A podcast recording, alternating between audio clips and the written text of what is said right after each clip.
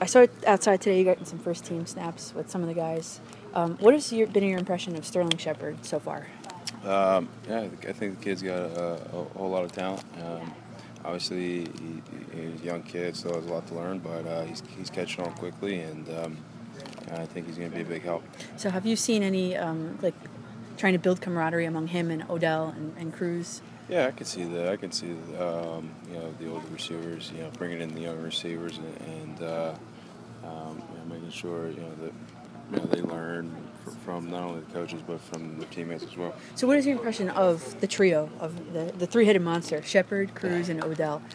Uh, yeah, well, I think our whole wide receiver crew is. Uh, we got a very. I think we have a very strong D and deep uh, wide receiver core, and um, I think that's definitely going to be one of our strengths um, this season. Yeah, I, th- I think I, I'm going to agree. That's Yeah. that's pretty dangerous out there. A lot of speed out there. Sure. Um, so, you know, you've been studying under Eli Manning for a very, very long time. Um, when he comes out and he says this team is definitely a playoff team, what is the impact on the locker room?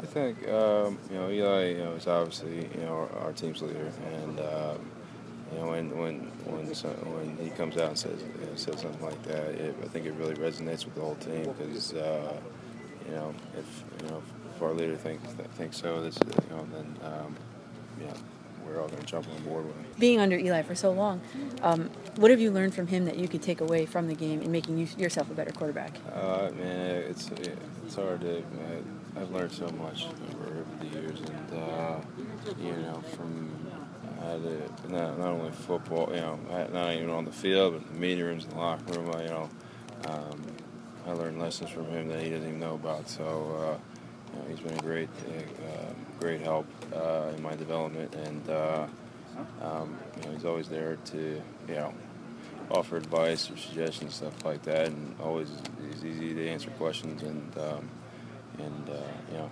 very grateful. So, uh, Ben McAdoo, being the offensive coordinator, now as a head coach, you guys on the offense have to be happy about that.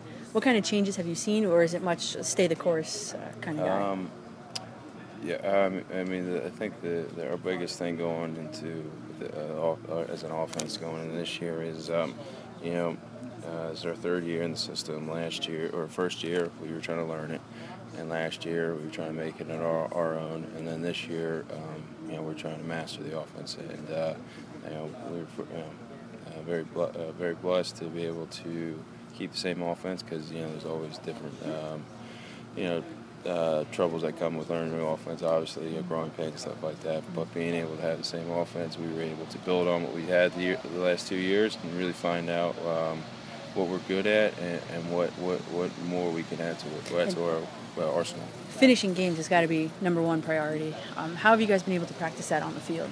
Yeah, uh, I mean, I think that's the number one priority for any team is to finish the games and, and stuff like that. And uh, you know, I think uh, the way we take it out of the field is that we want to finish every drill, every period, um, with the same intensity that uh, we started with. And the single piece of it, but the best single piece of advice Eli's given you.